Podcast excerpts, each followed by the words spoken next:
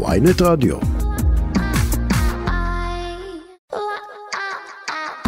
ויינט רדיו, הרדיו דיגיטלי הראשון בישראל.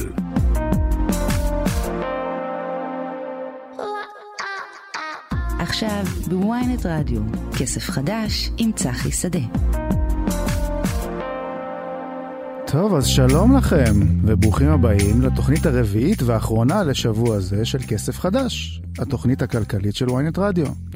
אני צחי שדה, עורכת התוכנית היא שקד אילת, והטכנאית שלנו היא מור אופפר. ומה יש לנו היום? המועמד לשר כלכלי מטעם המפלגה החדשה של חבר הכנסת אביר קארה, הפרופסור עומר מואב, יסביר לנו מה כולם עושים לא נכון. כתבת הצרכנות שלנו, מירב קריסטל, תסביר לנו למה נעלמו לנו חלק ממוצרי החלב מהמדפים. נברר עם נביד זומר מה זה בעצם פודטק ולמה המשקיעים עדיין זורמים אליו, למרות שהמניות של החברות בתחום קורסות. ולקינוח, נשמע מעורך הדיגיטל יובל מן מה צפוי לנו בהשקת האייפונים החדשים היום בערב. אבל קודם כל, האיש האחראי לקחת לנו כסף מהכיס ולדאוג שאנחנו לא מעלימים אותו. מנהל רשות המיסים, ערן יעקב, שלום לך. ערן? ערן יעקב איתנו? כן, אני נמצא, שלום, הייתה לי רגע ירידה. מאה אחוז, שלום ערן, מה שלומך? שלום ואחר צהריים טובים. אה, אה, אכן אחר הצהריים טובים. תראה, קודם כל אני שמעתי שהיום אתה בערב בשוק הפשפשים ביפו, אני צודק? אכן, אכן, היום אנחנו אה, נהיה כל הנהלת האוצר בשוק הפשפשים ביפו, לפגוש את הציבור המדהים שיש במדינת ישראל, לחלוק איתו את מחשבתנו, לשמוע מה, מה הם חושבים וגם לנהל שיח איתם וגם לספר על, ה, על מה שאנחנו עושים במשרד, כל אחד בתחומו. וגם מעבר לכך, בתחום המשרד, כדי לייצר איזשהו שיתוף. אגב, זה מתחיל בשוק הפשפשים, כמו שאתה אמרת, בתל אביב, וממש בקרוב זה גם יגיע לצפון ולדרום. אנחנו לא מתרכזים רק בתל אביב, כי ראיתי שהיה איזשהו שיח על הדבר הזה, אז אני כבר מבהיר שברור שהדבר הזה יימשך, וגם כמובן יגיע לשאר חלקי הארץ. אז קודם כל זה באמת יוזמה מבורכת, וברשותך אנחנו עוד נחזור אליה, אבל לפני זה נגיע לכמה שאלות, אתה יודע, יש איזה כמה שאלות ש, שמעניינות uh, לשאול את uh, מנהל רשות המיסים בימים האלה. Uh, אז uh, תראה, אני רוצה להתחיל דווקא מהפחתת המס על הדלק. אני, הכוונה המקורית של שר האוצר הייתה להמשיך ולהאריך את הפחתת השקל המלא עד ה-15 בנובמבר, זה מה שהוצר ודובר, וכלומר בעצם עד אחרי הבחירות ש... יהיה לנו מחיר דלק סביר. פתאום רגע לפני אוגוסט פרסם את הצו שאומר שההפחתה תהיה רק של 89 אגורות, ואז זה כבר תלוי במחיר שייקבע באוקטובר ונובמבר. למה זה קרה בעצם? זה היה עניין תקציבי? בסופו של יום צריך להסתכל, הדלק הוא בא לשרת, המס על הדלק בא לשרת תכלית מאוד ברורה של מדינה שעמוסה בגודש, שיש לה וכו' וכו', ואתה יודע את זה בדיוק כמוני, וזיהום וכו'. מה שקרה, הסיבה שמשרד האוצר, וברור שר האוצר שהחליט על ההחלטה הזאת, והוא קיבל אותה כבר לפני זמן מה, לא מהיום ולא מאתמול ולא לפני חודש ולא חודשיים כבר, ממש מזמן, הייתה שבה כשיוקר המחיה אה, מתדפק על דלתנו, על דלתות כולנו, כל אזרחי מדינת ישראל, אגב, על דלתות כל העולם כולו, ומדינת ישראל כחלק מזה, וגם כשמשווים את הדבר הזה, אז אנחנו בסביבת אינפלציה של 5.2 שבעולם, כמו שאתה מבין ויודע, בארצות הברית 8.6, בבריטניה נכון. כמעט 10 יש מדינות עם 17 ו-20 והממוצע האירופאי כבר יותר קרוב ל-9 ו-10 אז עדיין מצבנו טוב, וצריך להגיד את זה בצורה מאוד ברורה.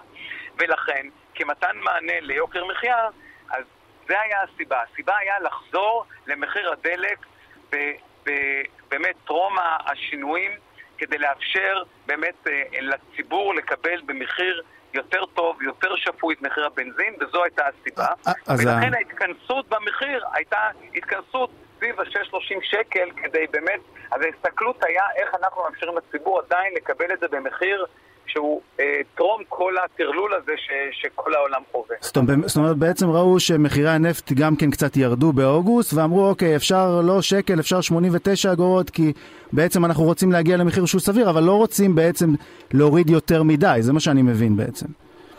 המטרה לא הייתה להתערב בגובה המס, אלא הייתה, המטרה הייתה באופן מאוד ברור על רקע מה שקורה בעולם וגם אני לא שומע אותך, רן, כן? גם את, את, את, את מחיר הדלק, כמו שמדינות רבות אחרות עשו את זה בעולם. הרבה מאוד מדינות זה מה שהם עשו, ואנחנו באמת הצטרפנו בעניין הזה, וההחלטה של שר האוצר הייתה מתוך תפיסה והבנה להוריד את יוקר המחיה במקומות שאפשר, בטח ובטח איפה שיש אה, פיקוח מחירים, אז באמת להביא את זה לצרכן ככה שזה יתגלגל במלואו. לא, זה, זה אני מבין, אני רק, אני רק מתייחס לעניין של השינוי בגובה ההפחתה, שבעצם השתנה. זה, זה מה שאני רוצה להבין, שבעצם... מה שחשוב, אה, תראה, מה שחשוב בסוף, שזה הופחת, זו הייתה התכלית והמטרה, והביא את זה למחיר באמת, אה, שהוא היה טרום כל העניין הזה. הבנתי. עכשיו תגיד, כמה בעצם ישראל מכניסה בשנה ממיסים על דלק, פחות או יותר? על דלק אנחנו מעל 20 מיליארד, אה, סביב ה-21-22 מיליארד, תלוי נטו או ברוטו, זה בגדול סך הכנסות הבלו. כן, זאת אומרת, זאת אומרת שאתה בעצם מפחית שקל מהסבסוד, מה, מהמס בעצם, כמה, כמה המדינה מפסידה או כמה היא, לא, תלוי איך מסתכלים על זה. המהלך הזה יעלה מעל מיליארד וחצי, כן, בסוף. Mm-hmm. יש עלות כמובן למהלכים האלה, אין ספק, אבל אתה, אני בטוח שאתה מבין, וגם ציבור המאזינים מבין, שגם הדבר הזה בעולם שבו יש נומרטור ושצריך להתאים את ההכנסות ואת ההוצאות, אז מצאו מקורות, כי זה לא בא, זה בא כמובן על חשבון דברים אחרים, מצאו את המקורות הנכונים כדי לאפשר באמת את ההפחתה הזו. זהו, אם כבר באמת הזכרת את הנומרטור ואת ה... הרי בעצם אנחנו נמצאים היום בשבעה חודשים הראשונים של השנה, היינו בעודף, נכון? בעודף יחסית לתוצר, בוא נגיד ככה. אז אנחנו עד סוף יולי בעודף של 0.6, אתה צודק, אכן אתה צודק לחלוטין. אנחנו, אני הייתי אומר שאנחנו בסוג של עודף היסטורי. אני לא חושב שמאז, לא יודע, 2007 או 2006 חווינו שבאמת אה, במשך אה, רציפות של חודשים היינו גם בעודף אה, הוצאות על הכנסות, וזה, אני חושב, עדות לחוזקה של הכלכלה, וצריך לשמח את כולנו. אתה יודע, אגב, מה קרה באוגוסט? המשכנו, המשכנו להיות במצב הזה? אתה יודע כמה מיסים גבינו כבר? הרי הנתונים, אני חושב, אמורים להיות כבר פחות או יותר. לא, תראה, הנתונים עדיין לא, לא קיימים במלואם, אבל אני כן יכול להגיד לך שאנחנו סך הכל, בהסתכלות על החודשים האחרונים, המגמה אה, אה, כבר בחודש קודם אנחנו רואים איזה סוג של חזרה לתוואי שהיה...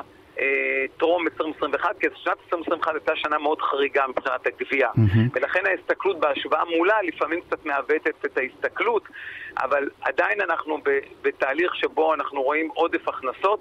כמובן, והדבר מבורך. יחד עם זאת, אנחנו רואים התמתנות מסוימת, והדבר מובן, כי ככל שיותר אנשים יוצאים לחו"ל ופחות צורכים פה, אז זה בא לידי ביטוי בנתוני המיסים העקיפים.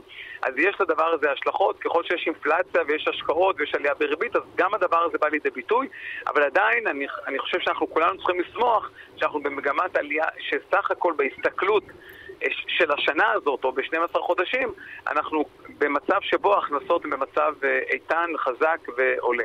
הבנתי, זאת אומרת, באמת אני מבין אז שכנראה באוגוסט אנחנו נמשיך להיות בעודף אה, יחסית לתוצר, אפשר להניח, לפי מה שאתה אומר. אני יכול להגיד לך ביולי אנחנו רואים איזושהי התמתנות מסוימת, אבל עדיין, כמובן, במצב מצוין. הבנתי. ותראה, זה, זה נכון שהמצב מצוין והכל, אבל יש, אתה יודע, המון ישראלים שמרגישים שאולי המיסים בישראל גבוהים מדי והם לא מקבלים חזרה מספיק. אתה חושב שהמיסים כאן, בוא, בוא נעזוב את מה הם מקבלים חזרה, כי זה באמת לא התחום שלך. אבל uh, אתה חושב שהמיסים בישראל גבוהים מדי? הם יכולים להיות יותר נמוכים? אני, בוא, בוא אפשר להתייחס לעובדות. בנטל מס אה, מהתוצר, אז אנחנו לא, בטח כשמסתכלים על מיסים ישירים, אנחנו לא, אנחנו ברביע התחתון אפילו, הייתי אומר. אז אנחנו במקום, סך המיסים אנחנו במקום טוב באמצע, מבחינת הנטל המיסים שיש במדינת ישראל. ובהסתכלות על סך המיסים וגם מיסים ישירים, אנחנו לא מאוד שונים מה, מהמיסים שמשלמים בעולם, תלוי איזה מדינה ואיך. ותזכור שגם לאחרונה נעשו או נתנו עוד נקודות זיכוי ואפשרו mm-hmm. הגדלת הכנסה פנויה, אגב, גם שוב על רקע האינפלציה, אז חלק מההתמודדות, ואמרת את זה קודם, של להפחית נגיד מחירי הדלק במקומות אחרים, אז נעשו עוד לא מעט מהלכים שמשפיעים על יוקר המחיה. אם זה הפחתת נכסים, אם זה בחקלאות, אם זה בתעשייה, אם זה הגדלת ההכנסה הפנויה באמצעות נקודות זיכוי של ילדים בגיל 6 עד 12, שהגדילו לאותו אדם העובד את ההכנסה הפנויה, אם זה בלתת מענק עבודה.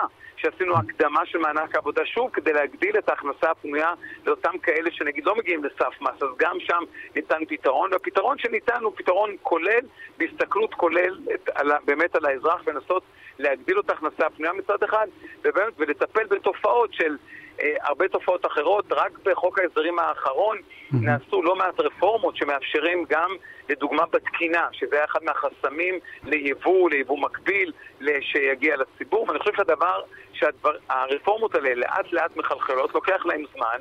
ואני בטוח שבעתיד אנחנו גם נראה ביתר שאת את, ה...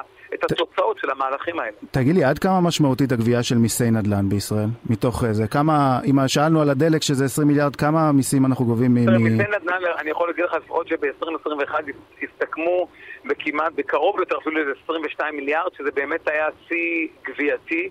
על פני שנים רבות. אם אנחנו בשנה, בשנים נורמליות, בין 9 ל-12 מיליארד, אז זה באמת שינוי וחריגה מאוד משמעותית שהיה ב-2021, מהרבה מאוד סיבות.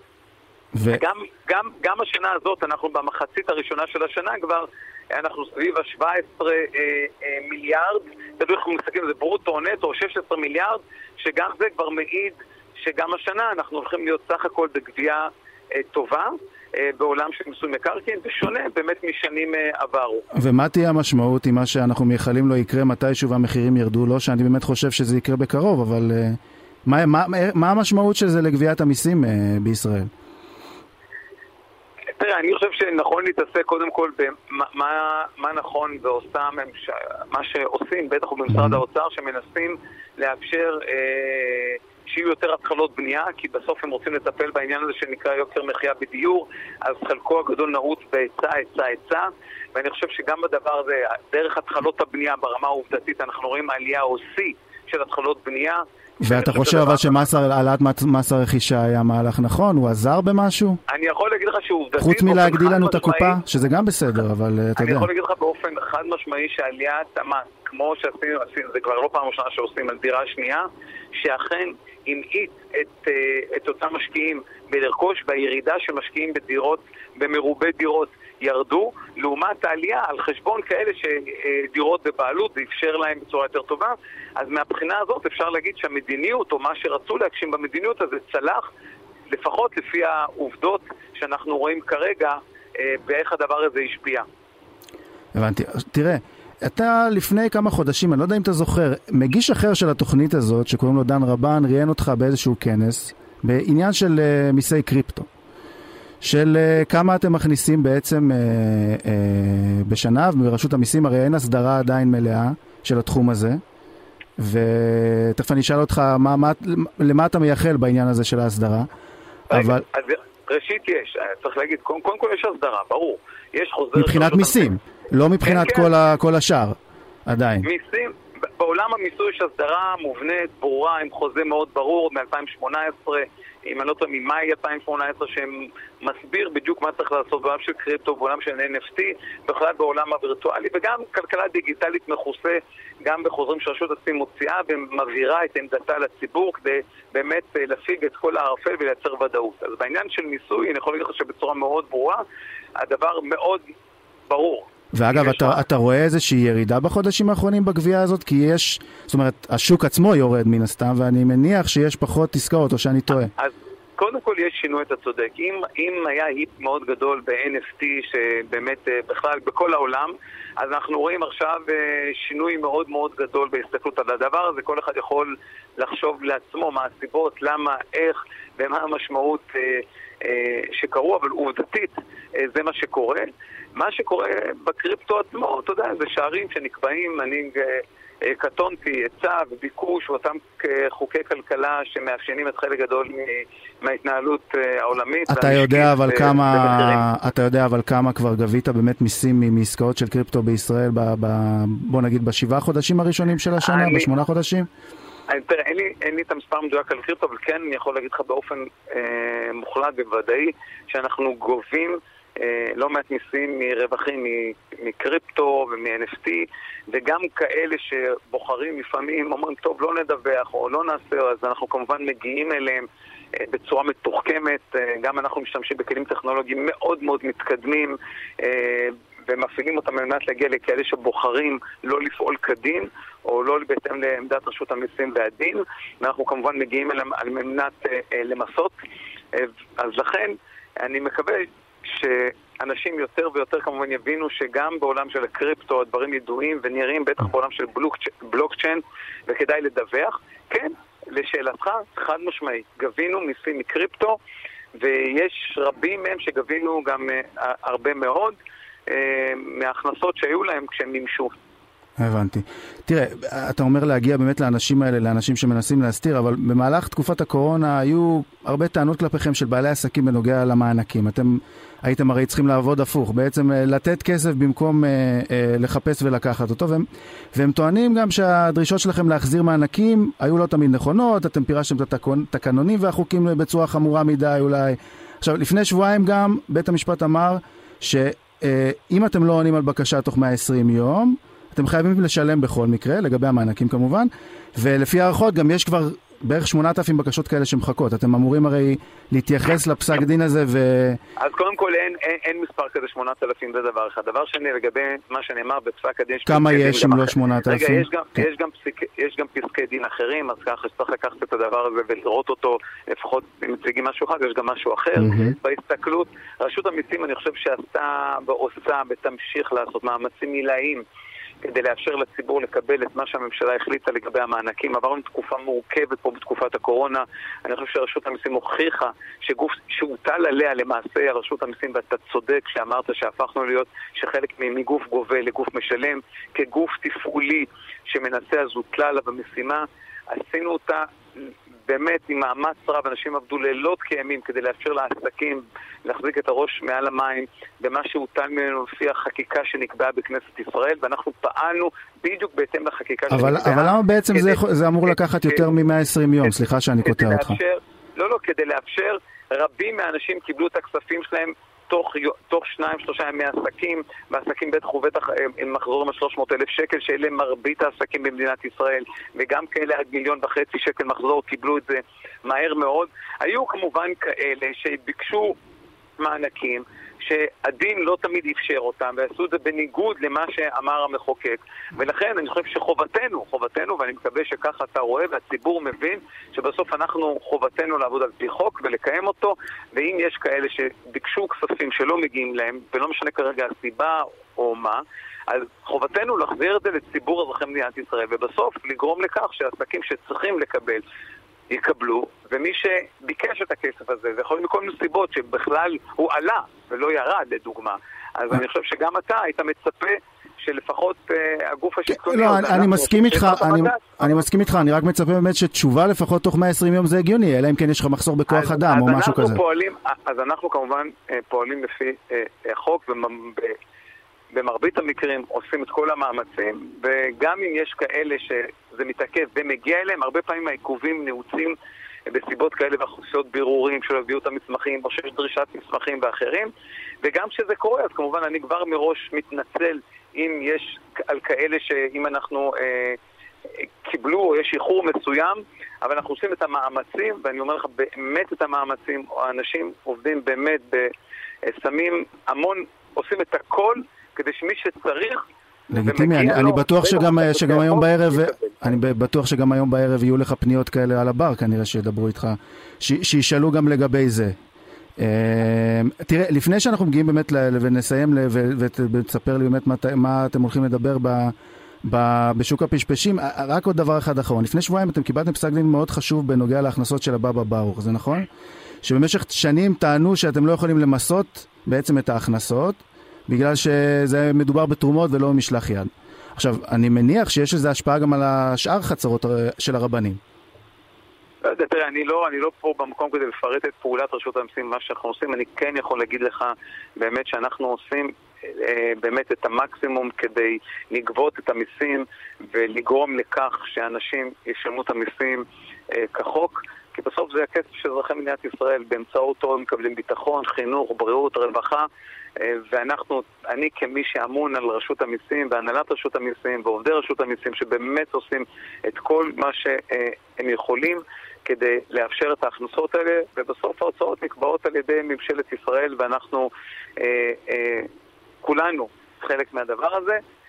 ואנחנו, כשאנחנו פועלים ומביאים, אז אני אומר לך, נמצאים בהמון זירות שבהם, שמי שחושב שזה אופציה לא לשלם מיסים או להתחכם אה, בשונה ממה שהדין אומר, אז אני אומר לך שתפקידנו הוא להגיע ולמצות את הדין איתם ולהחזיר את הכסף הזה לאזרחי מדינת ישראל ואנחנו נעשה את זה בכל מקום שבו צריך לעשות ולא משנה איפה זה ומול מי זה. מנהל רשות המיסים ערן יעקב, שיהיה לך היום אה, בהצלחה ואני מקווה שגם תשתה קצת. ברור, אה, ברור, ברור, כמי שהיה גם פעם ברמן, אני, אני לא אוותר על זה לחלוטין. אה, תודה רבה, לך, תודה רבה לך על השיחה הזאת, ואני מניח שאנחנו נתראה בהמשך בתוכנית הזאת שוב. תודה, תודה לך ולמאזינים. להתראות. להתראות. ועכשיו הפסקה קצרה. עכשיו בוויינט רדיו, כסף חדש עם צחי שדה.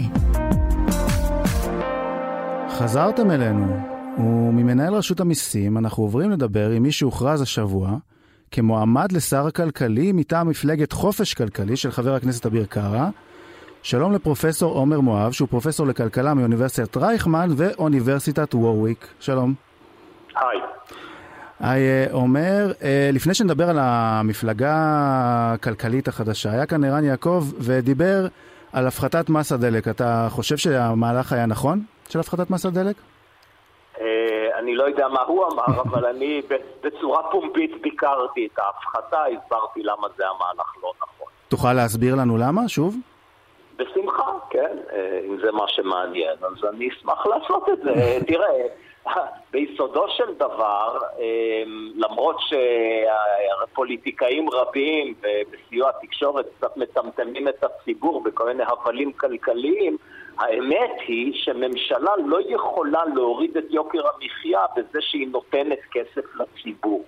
אה, כי הכסף הזה בסוף מגיע מהציבור, זה לא ששר האוצר, אה, ראש הממשלה מביאים כסף מהבית. וזה בכלל לא משנה אם זה אה, מכוון להוריד את המחיר לצרכן של דלק או של כל מוצר אחר. אפשר ללכת אחורה, נגיד, מי ש... היה כוכב בעניין הזה, זה היה שר האוצר כחלון, שלמשל אה, הוריד את המכס על אה, מכשירי סלולר. אוקיי? האם זה הוריד את יוקר המחיה לציבור? אז התשובה היא לא. כי אמנם יכולנו לקנות מכשיר סלולרי יותר בזול, אבל אה, את החוסר בקופה אנחנו נשלם כמובן במקום אחר, בהווה או בעתיד, כן? אין אפשרות אחרת. זה מאוד שונה מהורדת מכס שהוא אמצעי לייצר תחרות. תחרות גורמת לנו לשלם פחות ליצרן או ליבואן. אתה חושב אבל שבכלל צריך להיות מס על הדלק? סליחה. זה יוריד את יוקר המחיה. בשונה מהורדת התשלום על הממשלה, זה לא מוריד את יוקר המחיה. אתה חושב אבל שבכלל צריך להיות מס על, על הדלק? בוודאי. שוב, יש אלטרנטיבות יותר טובות ממס על דלק. אה, אגרות גודש. הדבר הנכון לעשות הוא למסות את הנסיעה בכביש עמוס. אה, אבל בהיעדר אגרות גודש, אז אה, מס על הדלק הוא דבר ראוי ונכון. אוקיי. Okay. אתה רואה את הכבישים, לא? לא, זה... אתה רואה את זיהום האוויר, יש זיהום אוויר. אנחנו יודעים שאנשים מגיבים להחלטות לתמריצים כלכליים. ולכן צריך שיהיה תשלום על שימוש ברכב פרטי. השאלה באמת אם יש אלטרנטיבה, אבל uh, אם אנחנו מנסים להזיז את האנשים מהרכב הפרטי. Uh, אני לא בטוח שיש אלטרנטיבה כזאת טובה אה, במדינה כרגע מבחינת תחבורה ציבורית, מבחינת דברים אחרים. אבל לפני ש... אתה רוצה שאני אשיב לך על זה? אני אשמח. אז אני אשמח להשיב. תראה, האמת היא כזאת. א', להרבה מאוד נסיעות יש אלטרנטיבה. יש לאנשים מודל שגוי בראש של השימוש ברכב פרטי.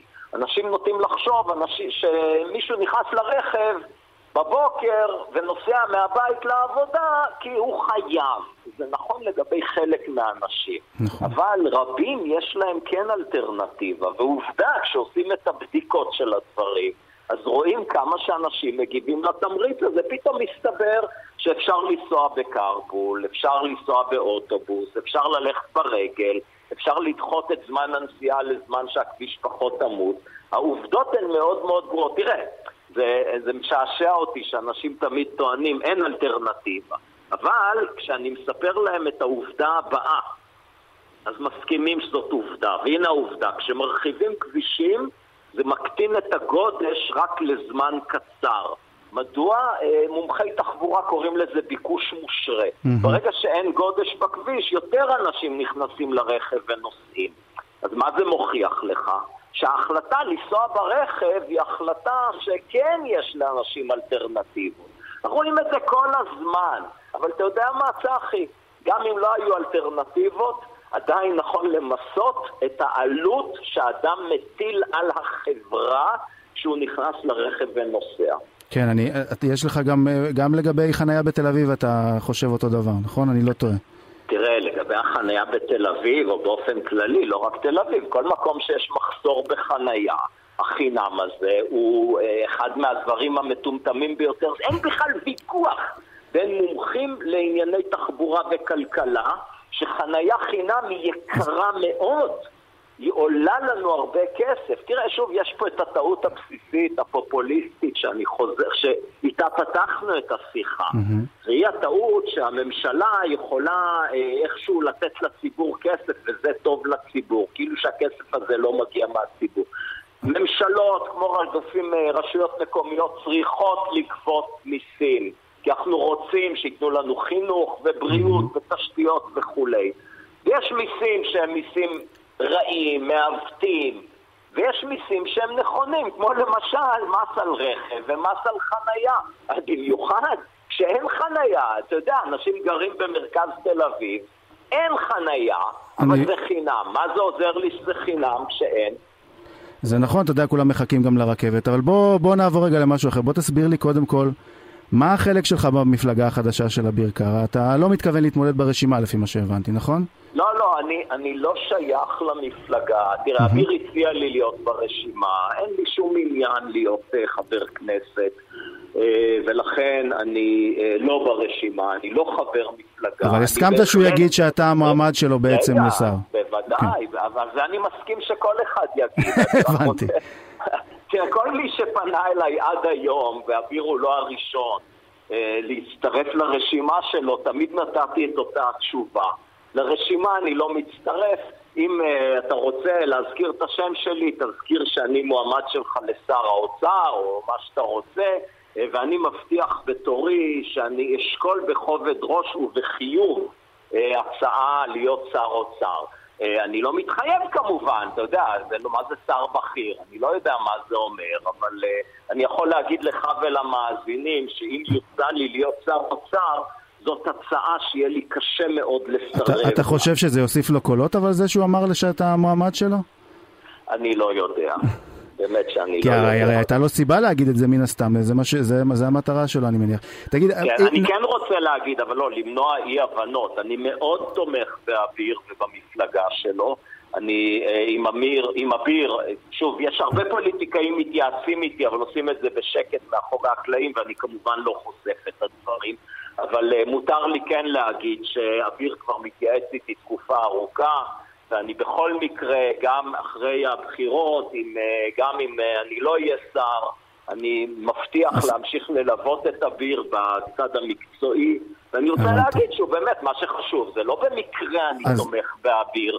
אלא כי הוא באמת, בשונה מהרבה פופוליסטים, הוא מבין עניין, הוא פעל נכון מאוד. אז, אז זמנ, זמננו, זמננו הולך להיגמר, אז אני רק רוצה לשאול אותך שאלה אחרונה. אם אתה באמת ממונה לשר כלכלי, נניח ועוברים את אחוז החסימה והכל וזה, מה הדבר הראשון שאתה חושב שצריך לעשות? ובוא נהיה ריאליים, כנראה את ההסתדרות לא נפרק ביום אחד. תראה, יש עדיין הרבה פירות שתלויים נמוך.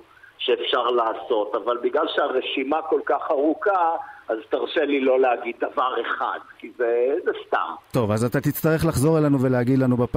כשזה יהיה יותר אה, ריאלי אולי. אין בעיה, לשירותכם תמיד. תודה, תודה רבה לך, פרופסור עומר מואב. בהצלחה. תודה, ועכשיו קצת חופש.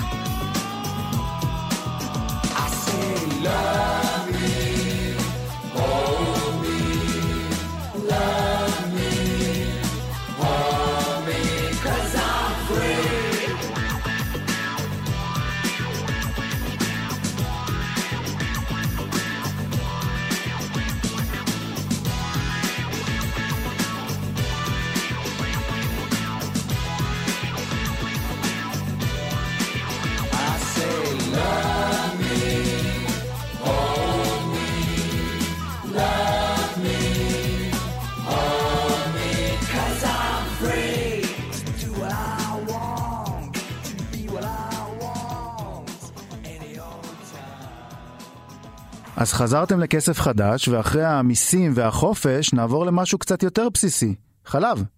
מירב קריסטל, כתבת הצרכנות שלנו, שלום לך. שלום, שומע אותי? שומע מצוין. אה, יופי. אה, יופי. אה, תגידי, מוצרי החלב המפוקחים התייקרו בחמישה אחוזים כמעט. אתמול אה, התבשרנו שטרה מתכוונת לייקר גם את המוצרי חלב הלא מפוקחים. ובמקביל, בחודשים האחרונים היה מחסור, והיום את מפרסמת שהמחסור הזה בעצם נובע מזה שטרה הפסיקו למכור שקיות חלב. תוכלי לעשות לנו סדר בכל הבלגן הזה? נכון, אני חושבת שהרבה פעמים מחסור נגרם במכוון. כיוון שהמחלבות צדקו בדבר אחד, המחיר שלהן אמור היה לעלות לפי הנוסחה של, של הוויכוח, והרבה פעמים פוליטיקאים מנצלים את המצב, הם אומרים, טוב, נעשה את הכותרות שלנו על חשבון המחלבות, לא שהן מסכנות, אבל אם נתייחס לנקודה הזאת ספציפית, הם צדקו שהמחיר היה אמור לעלות, והפוליטיקאים אומרים לו, אנחנו נעכב את זה ונעכב את זה ונעכב את זה. ואז מה עושות המחלבות? עושות איזושהי דרך. אז, אז פתאום שמנו לב שיש מחסור בחלב אה, מפוקח. ובהתחלה זה היה איזה משהו אצל תנובה, ואז אמרו תקלה אצל אה, טרה ויוטבתה, ולא היה ברור מה קורה. עכשיו תנובה הוכיחו באיזשהו שלב שהם מספקים יותר, ואמרו, תקשיבו, אנחנו לא יודעים מה הסיפור, אנחנו מקבלים הודעות מהרשתות שיש ביקושי יתר לחלב, ואנחנו מנסים לעמוד בקצב. ו... ולעומת זאת אה, אין לנו מושג מה, מה קורה אצל האחרות. ועכשיו סתם, אתה יודע, לאור העובדה ש, שמדברים על מחסור לקראת החגים ומדברים על עליית מחירים, גם ש, של המוצרים המפוקחים וגם טרה הודיעה על שהיא מעלה את המוצרים הלא מפוקחים, השתי המתחרות שלה עוד לא הודיעו הודעה דומה, אז מסתכלים על הנתונים, ביקשנו נתונים של שוק החלב, לראות מה קורה, אם יש עדיין מחסור, מה, מה הגודל של המחסור. ופתאום מגלים אה, משהו מדהים, שטרה מפסיקה. לא, לא לחלוטין, אבל כמעט לחלוטין, לשווק שקיות חלב אה, לצרכנים. עכשיו, זה לא המוצר הכי פופולרי בחלב, בוא נודה. Mm-hmm. כבר הרבה שנים שהוא בירידה בצריכה. רוב הצרכנים שאנחנו מכירים בסביבותינו קונים קרטונים. אני חושבת שמי שקונה שקיות זה בעיקר אולי אנשים מבוגרים שהתרגלו, גם הם לדעתי עברו לקרטונים. אה, מגזר חרדי ומגזר ערבי. זאת אומרת, הרבה פעמים זה אוכלוסיות אה, אה, או יותר שמרניות, או שרגילות, או שממעמד סוציו-אקונומי נמוך. בכל מקרה, זה המוצר המפוקח הכי זול מבחינת חלב ניגר. אם אתה רוצה לקנות חלב בזול, תקנה בשקית. וטרה מחליטה לעשות מה שעשתה בחמאה, שאז, אתה זוכר, לפני כמה שנים היה מחסור מאוד גדול, לא הבינו בדיוק מה קרה, אמרו שעלייה בביקוש, זה נכון אגב, ישראלים עברו לצרוך הרבה יותר חמאה מפעם, זנחו את המרגרינה, הבינו שחמאה זה לא כזה נורא, ואז אה, טרה פשוט מחליטה שזה מוצר שהוא לא רווחי לה בגלל שהוא בפיקוח, אז היא מפסיקה לייצר, אותו דבר הם עשו פה. המוצר הזה הוא הרבה פעמים הפסדי, בטח לנוכח העובדה שהם רצו להעלות מחירים, וכמו שאמרתי, בצדק לפי הנוסחה של הפיקוח, mm-hmm. והם החליטו, אוקיי, אנחנו לא מעלים מחירים, אז אנחנו נעיף את המוצר מהמדפים ונמכור מוצרים יותר רווחיים. עכשיו, החלב בקרטון הוא קצת יותר רווחי, אבל מה שהכי רווחי זה מה? המוצרים שלו בפיקוח. זה חלב מועשר, חלב דלקטוז, חלב וניל, כל החלבים המיוחדים. וזה רואים אה, ש, שזה בעלייה. גם בגלל שהצרכן הישראלי מבקש את זה, כי אם נותנים לו משהו מיוחד, אז הוא אומר, אוקיי, זה מיוחד, אני אקנה, וגם כי לטרה יש אינטרס למכור משהו יקר, שהיא מרוויחה עליו. עכשיו תגידי, למה תנובה בעצם לא עשו את הדבר הזה גם כן? הרי גם להם כנראה זה הפסדי, אני מניח. אז אה, זה כמה סיבות. קודם כל נדבר על יוטבתה רגע בקצרה, יוטבתה mm-hmm. כמעט לא משווקת אה, מוצרים בפיקוח, אז זו הסיבה שהיא כזה מחוץ לזרקורים פה. ותנובה, שתי סיבות, אחת, לא חשבו על זה, אתה יודע, בטרה מישהו חשב על זה. את יודעת אגב מתי טרה עשו את זה? מתי בערך אה, זה קרה? או שאנחנו לא יודעים בדיוק? אפשר לראות, כן, אפשר לראות ממש נתונים ב StoreNext, מתי התחילה ירידה תלולה. זה בערך בסביבות, אם אני לא טועה, זה בסביבות יולי. בסביבות יולי אפשר לראות ממש ירידה, הרי השיווק של החלב הוא לא קו ישר, נכון שהביקוש הוא די יציב. אבל uh, יש תקופות שמשווקים יותר, גם בגלל שהפרות מניבות יותר, יש פחות, גם בגלל שיש חגים. אז זה מין כזה נחש מתפתל כזה, אבל בגדול זה די אותו דבר, עם עליות ומורדות מתונות. ופתאום רואים ירידה מאוד מאוד דרמטית, של, uh, שבסוף הם מגיעים ל... אם אני לא טועה במספרים, ל-8 מיליון ליטר uh, חלב בשקיות, שלפני כן זה היה 130 מיליון ליטר, אז זה ירידה, אין בכלל ספק שזה מהרבה לכלום. Mm-hmm. אז אה, זה היה בסביבות יולי. אז תנובה לא עשתה את זה אחד כי אף אחד לא חשב על זה. זאת אומרת, הם אולי, אם נגיד אה, זה בלשון בוטה, לא מספיק ערמומיים, לא מספיק אה, מתוחכמים. וסיבה שנייה זה שגם אם חשבו על זה, הם לא יעזו, יעזו לחשוב על זה כי יש להם עדיין את ה... קודם כל עליהם התנפלו יותר. הציבור אוקיי. מתנפל יותר על, על תנובה כשהיא עושה איזה משהו כזה. בגלל זה גם תנובה ותש"ע שטוס לא מעלות מחירים של הלא מפוקחים. הן חוששות מזעם הציבור, יותר מטרה. אה, טרה היא מחלבה שהיא פחות רווחית משתי, משתי המתחרות הגדולות שלה. ו, ועוד סיבה זה שיש לה איזושהי אחריות ציבורית, גם, גם בלי החשש הזה יש לה עדיין את המנטליות הזאת של המונופול הציבורי, שפעם הייתה בבעלות הציבור והייתה למען הציבור, בעצם הייתה חברה של העם. וחברה של העם לא עושה טריקים מהז'אנר הזה, למרות שאתה יודע, היום זו חברה מסחרית לכל דבר, ולא מעניין אותה העם ולא מעניין אותה הצרכנים, מעניין אותה בעלי המניות. זהו, בעצם, מה, מה בעצם מונע, מ... מה בעצם הרי מונע ממנה? שום דבר חוץ מזעם ציבורי כמו שאת אומרת. הם יכולים לעשות מה שהם רוצים הרי בקטע הזה. זה הרבה אבל, זה הרבה, כמו שאתה יודע, יש, יש אנשים שלא מונע, אתה, יכול, אתה גם יכול לעבור את הכביש כל הזמן באדום. מה מונע ממך? רוב הפעמים לא יתפסו אותך. אבל אה, אתה לא עושה את זה. אה, זה כמו מין איזשהו גם שוב, איזה בוקיות כזו, כנראה לא חשבו על זה. דבר שני, איזשה, איזשהו פחד מהזעם ציבורי שהוא מאוד גדול כלפי תנובה הרבה פעמים. ושלישית, זה באמת איזושהי עדיין תחושה של אחריות. שהם חשים שיש להם עדיין אחריות, כי בכל זאת זה מונופול בחלב, זה מונופול במוצרים מפוקחים. הבנתי. ותגידי, חוץ מהמוצרי חלב הלא מפוקחים שאמורים להתייקר בקרוב, יש לנו, אני, אני מניח שיש עוד לא מעט שמחכים לאחרי החגים, גם לא בחלב, כדי לייקר לנו עוד מוצרים. אה, זה נכון? אנחנו יודעים פחות או יותר מה הולך לקרות, או, ש, או שעדיין אנחנו בערפל בעניין הזה? אנחנו נראה רק אחרי החגים.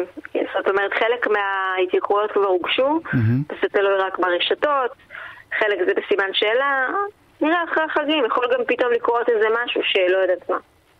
כן. הדולר בשפל, המכסים ירדו, כל מיני אה, התפתחויות של המדינה ושל השוק ש, שזה, שימנעו את הירידת, עליית מחירים, או שיתדלקו אותה, כן. אפשר לדעת. אבל, אבל המוצרי החלב הלא מפוקחים זה מאוד מבאס, כי סתם לדוגמה, איזה יוגורט פרי כזה שפתאום עולה לך חמישה שקלים, יעלה עוד יותר ועוד יותר, זה, זה מבאס, כי אתה אומר, זה לא המחיר שאני מרגיש שאני אמור לשלם על, על יוגורט, או על איזה מעדן לילד, שפתאום יעלה לך חמישה וחצי שקלים. אה, זה כן. מחירים מאוד גבוהים, יש, יש מעדנים כאלה שהם רובם אוויר. אני לא אזכיר שמות, שעולים ביוקר, אתה משלם רוב על אוויר, אז מה אותי יקרו כאן? מצד כן. שני זה טרה, כמה כבר מוצרים, כאילו יש לה את מולר, שזו מחלבה מאוד יקרה במילא. זאת אומרת, זה לא עיקר השוק. אה, אבל היא יכולה לסמן לשתי אחרות שלדעתי חוששות. היו מתות לעשות את זה, אבל חוששות. טוב, אז נחכה לאחרי החגים, ואחרי זה כנראה נחכה לאחרי הבחירות. תודה רבה, מירב קריסטל. תודה. תודה. אה, ועכשיו נעבור למשהו קצת אחר. השבוע התבשרנו שאחד מבכירי האוצר, סגן הממונה על אגף התקציבים, מסיים את תפקידו ועובר לשוק הפרטי. אבל בניגוד למעברים דומים, ושאפשר להגיד גם שהם שנויים במחלוקת, אה, שמעברים לשוק הפרטי, החברה הזאת היא דווקא לא בתחום תשתיות או פיננסים, אלא בתחום שנהיה דווקא מאוד פופולרי בזמן האחרון, וזה פודטק. והבעיה היא שרוב החברות בתחום עדיין מאכזבות את המשקיעים. נבית זומר, כתבת התעשייה שלנו, שלום לך. שלום וברכה. שלום, כיף, כיף, כיף לנו שאת פה איתנו קודם כל. תודה. אה, תוכלי להסביר לנו קודם כל מה זה בעצם פודטק? מה, אני מה, רק רוצה זה... לחזור לפתיח שלך. כן. לא רק שאותו בכיר באוצר הלך ל...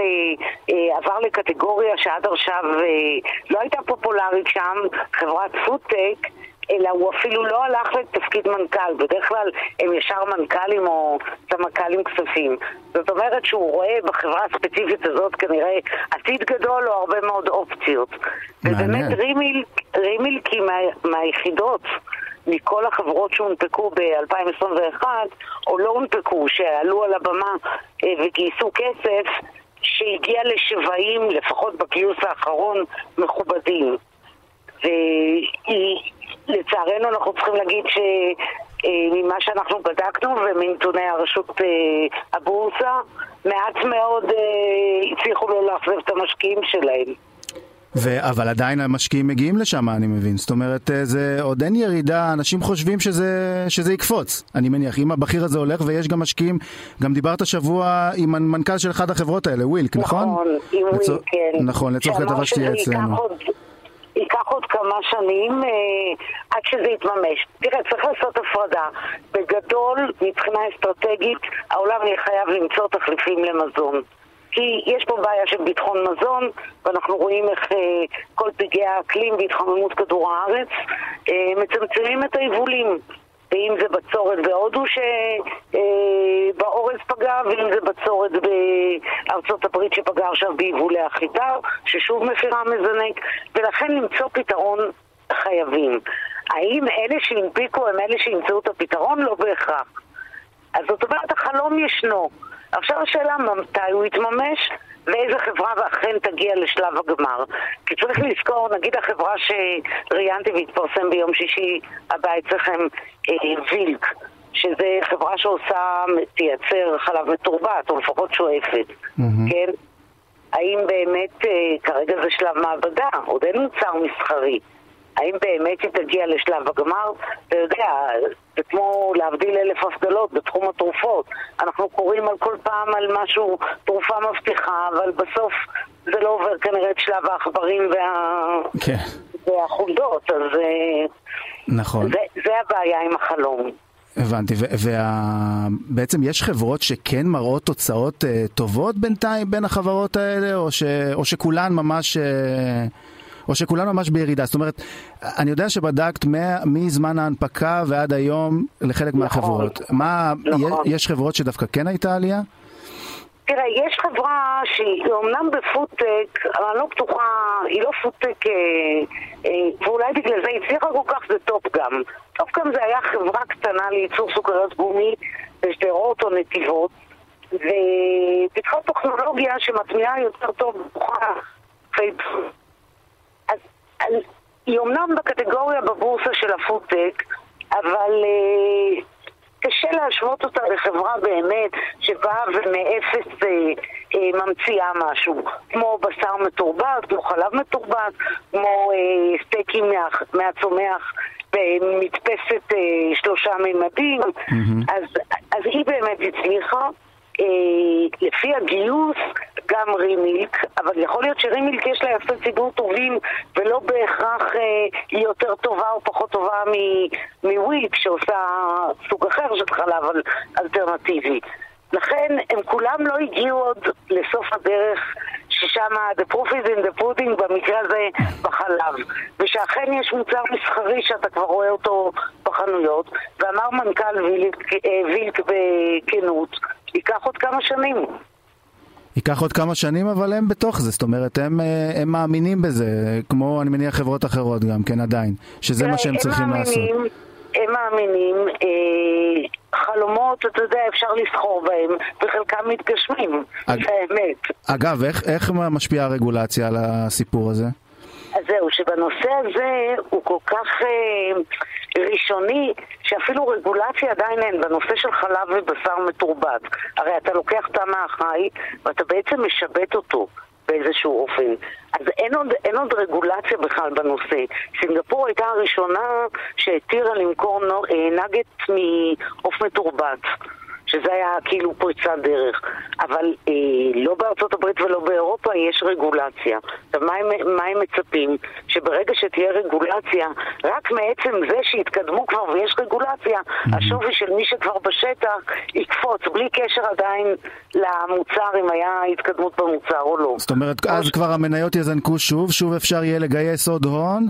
ואז, ואז שהרגולציה תתקע את זה, אז, אז הם יגידו, טוב, אבל הרגולציה תקעה את זה, אני מניח. אבל אתה יודע, היום לא יודעים עוד לנבא מי כן, יש כאלה שנראים סיכויים יותר, יש כאלה פחות, אבל בסוף כמה יצליחו, אנחנו צריכים לקוות. זה לא רק שאנחנו רוצים, אנחנו גם צריכים לקוות, כי באמת יצטרכו חלבון אלטרנטיבי לעולם. זה, אגב, זה גם, טוב, זה נורא מוקדם כנראה לדבר על זה, על, על כמה זה יעלה בעצם הדברים האלה כשהם יגיעו לשוק. זה בטח יהיה יותר יקר ממה שיש, אני מניח. תראה, פקטור אה, עיקרי, גם לחברה שתצליח להביא מוצר, זה עדיין לא מספיק, כי הפרמטר של המחיר, זה בסוף זה מזון. אם אתה תצליח להביא אה, חלבון מופלא ככל שיהיה מזבובים, שהפקת מחרקים וזבובים, והמחיר שלו הוא אה, שווה לזהב, אז לא עשית כלום. Mm-hmm. אז זה גם עוד, עוד אה, חסם בדרך שלהם, מלבד הקטע הטכנולוגי, גם להצליח לייצר את זה במחיר שהוא מחיר זמין. עכשיו, ותגידי, נגיד היום אנשים שרוצים, משקיעים שמחפשים להשקיע במניות, יש, זה כאילו נחשב הזדמנות? זאת אומרת, הרי אמרנו בעצם, הייתה קריסה של המניות האלה מההנפקה, שאני מניח שאנשים גם הפסידו הרבה כסף. מי שהשקיע במניות, מי שקנה את המניות האלה. כן. השאלה כן. אם הם כבר בחוץ או שהם, או שאת יודעת, כמו כל שאר הדברים, זה הזמן להיכנס בדבר, ב, כאילו, אנחנו לא יכולים לדעת ולא יכולים להמליץ כמובן, אבל... אה, אז זה נורא תלוי למשקיע לאיזה טווח אתה, וגם נורא תלוי, אתה יודע, הדברים האלה גם תלויים בטרנדים. היה כשהתחיל כל הפודטק וכל הבאז סביב, ישראל היא נחשבת אה, מספר 2 בתחום הפודטק, מבחינת חברות סטארט-אפים של פודטק, צריך שיקרה באז. ואז שקורה באז, פתאום מניות עולות בסקטורים מסוימים גם בלי קשר לתוצאות או להתפתחות שקורית בתוך החברות. אז צריך שיקרה הבאז הבא כנראה, ואם לא, פשוט לשבת ולהמתין שני מספר שנים בוא נגיד. הבנתי. נבית, אה, תודה רבה, השכלנו, וכמובן אנחנו גם אה, קוראים לכולם לקרוא את הכתבה ביום שישי, שתעלה בוויינט כמובן. תודה נבית. ביי. ביי. ועכשיו נעבור למשהו קצת פחות באוויר וקצת יותר בכיס. אה, היום בשמונה בערב, בשעון שלנו, מנכ"ל אפל, טים קוק, התייצב על הבמה ויציג לעולם, כנראה, את סדרת אייפון 14. עורך הדיגיטל של ynet, יובל מן, תגיד, מה, מה אנחנו יודעים על זה? כנראה, וזה יפה, כי באמת זה כנראה, צריך להגיד שבאופן רשמי, אה, אפל בסך הכל אומרת לנו, יש לנו הערב אירוע השקה, הכותרת שלו היא far out, ואתם מוזמנים לצפות או להגיע. אה, אבל אנחנו יודעים מניסיון העבר ומכל מיני הדלפות שבאמת אפל אה, צפויה להשיק את סדרת אייפון 14. מה שאנחנו יודעים, מדובר כנראה בשני דגמי פרו חדשים, בגדלים 6.1 ו-6.7 אינץ'. ובשני אה, דגמים רגילים באותם גדלים. בעצם אפל נפרדת השנה מדגם המיני אחרי שנתיים, דגם המיני הקטן לחובבי אה, המכשירים הקטנים. אוקיי, okay, ויש גם עוד מוצרים חוץ מטלפונים שצפויים להיות, או שרק אה, אייפונים? אז כמובן הכל זה הערכות. Mm-hmm. יש דיבור על דגמים חדשים של אפל וואץ', השעון החכם של אפל. Mm-hmm. יכול להיות שנראה היום שלושה דגמים, שזה מעניין, ואחד מהם יהיה דגם פרו, לראשונה דגם אפל וואץ' פרו, שהוא כנראה יהיה גם גדול יותר, גם עמיד יותר, והוא יהיה מיועד במיוחד לחובבי ספורט וכושר. ולחובבי האיירפודס, אולי נראה היום את האיירפודס פרו 2, הדור השני של האוזניות האלחוטיות הסופר פופולריות של אפל. טוב, תראה, אני, אני חייב להודות שאני מעולם לא היה לי אייפון ולא אייפוד ולא זה, ואז אני, אני כאילו, אני שומע אותך ואני מנסה להבין, זה עדיין כזה טירוף יש עדיין סביב הסיפור הזה? כן, תראה, בתור עורך הטכנולוגיה אני יכול להגיד לך שהאייפונים בכל שנה מעוררים הרבה מאוד עניין, יותר מכל גאדג'ט אחר ובטח יותר מכל סמארטפון של חברה אחרת. אה, אז זה קודם כל, אה, וגם מכירות, אה, צריך להגיד שהמכירות של האייפון עדיין מצוינות, הם עדיין מצליחים כל שנה למכור המון המון מכשירים, זה עדיין משהו כמו חצי מההכנסות שלהם לדעתי, וגם השנה הייתה להם שנה די מוצלחת עם האייפון 13. גם בארץ אגב הם ממשיכים למכור הרבה? ישראלים קונים פה אני מניח, בטח באילת. תראה, נתונים לגבי המכירות בישראל מאוד קשה לקבל, כן. זאת אומרת, אה, אין לנו אותם, אבל אה, אפל כן נחשבת למי שיש לה נתח שוק יחסית גדול בישראל, כן. אוקיי, ואתם, אנחנו בעצם הולכים לשדר את הדבר הזה באתר, נכון? בוויינט, אה, את, כן, את ההכרזה הזאת. כן, אז החל משמונה אנחנו נשדר את האירוע של אפל, כמובן עם כל הדיווחים בזמן אמת, מוזמנים להצטרף אלינו. מעולה. Uh, תודה רבה לך יובל. אה, תודה. ונראה, תראה, אולי אתה, אנחנו, אנחנו, בדיוק כמו שאמרת, אנחנו אומרים כנראה, אולי uh, כל מה שדיברנו עכשיו זה לא יהיה רלוונטי מחר, ופתאום הם יפתיעו אותך עם איזה משהו שבכלל לא ציפינו. אבל כנראה, אבל כנראה שלא, כנראה שלא. כן, כנראה שהיום בערב נדבר על אייפון 14, כמו שציפינו. מאה אחוז. תודה רבה לך יובל מן, עורך הדיגיטל בוויינט. תודה, צחי, להתראות. ביי ביי. וזהו, הגענו לסוף. זו הייתה התוכנית האחרונה של כסף חדש השבוע. אני צחי שדה, שקד אילת היא העורכת, ומור אופפר היא על הביצוע הטכני. אז אה, ביום ראשון יחזור אליכם רועי כץ. מחר בשעה הזאת תוכלי לשמוע את הפודקאסט מנועי הכסף של כלכליסט. ואחריי, דודו ארז ויואב רבינוביץ'. אז שיהיה אחלה סופש והמון כסף חדש. אם תתרכז תשמע את הרחש זה נהר של כסף חדש צעירים מחפשים את הפתח מביטים דרכך, רועדים. אם תתרכז תשמע את הרחש של הרוח צוחקת לך. אי אפשר לחצות פעמיים את אותם השמיים